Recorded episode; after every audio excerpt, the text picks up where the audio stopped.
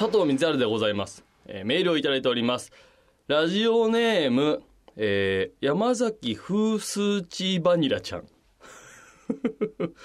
いいね、なんかもうコミカルな名前だね。風スーチーバニラちゃんね。山崎風スーチーバニラちゃんだ。はあ、初めましてだと思うな。初めまして。トイレ博士佐藤さん、今夜もこんな姿でお邪魔しますまあちょっと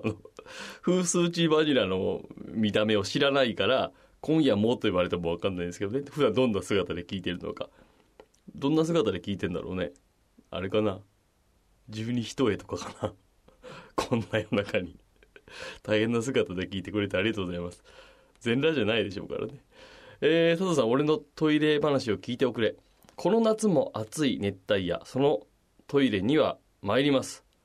夜中、男にもかかわらず大陣痛が起こり、暗い中トイレへ。多分大陣痛が起きた原因は扇風機でお腹を冷やしてしまったことではないかと。トイレに行ったのは良いけれど、密室のトイレはとても蒸し暑い。うんこは固形ではなく水状態。熱帯夜のトイレでの下痢、まさに生き地獄。僕は思いました。腹巻きをしとけばよかったと。ここでメッセージ終わってますねまあなんだろうな、何の質問でもないし、なんていうのかな、なんていうの、それほど深い話でもないね。まあただ腹壊したっていうだけの話なんですけどありがたいよね。でもね、こんな経験をしたからこそどっかでこの消化しないと、トイレだけにね、まさにどっかで消化しないともったいないっていうことを思ってくれたんでしょうね。このお腹痛くなった話をね、山崎風スーチーバニラちゃんが。ありがとうございます。まあ夏はね、ほんとサウナみたいになりますけども、だからこそちょっと気をつけてほしいのはね、やっぱりね、換気扇を常に回しとくっていう、これは僕の提案ですけども、まあ電気代うんぬんとあるんで、ちょっと全員が全員やんなくてもいいですけども、基本的にやっぱトイレって、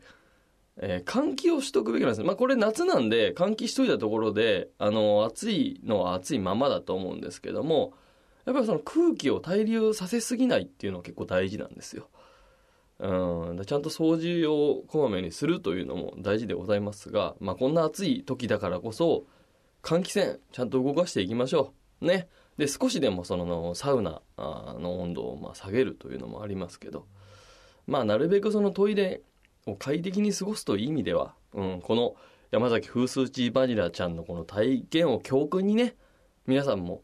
これがもしこの密室がね、少しでも温度が下がってたり空気がきれいだったらこんなに辛い思い出じゃないかもしれないんですからね。じゃあぜひ皆さんもご自宅のトイレ、暑いと思いますがこの夏ですか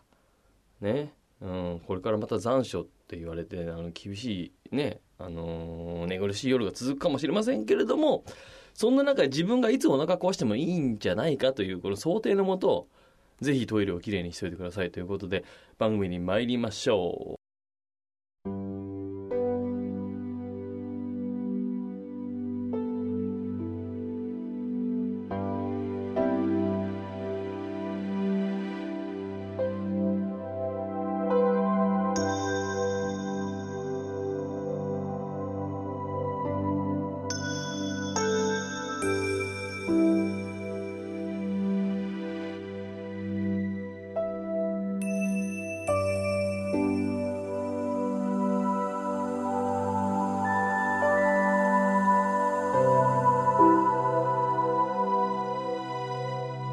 佐藤光晴プロデューストイレパーティー、君もトイレの話をしてみないか。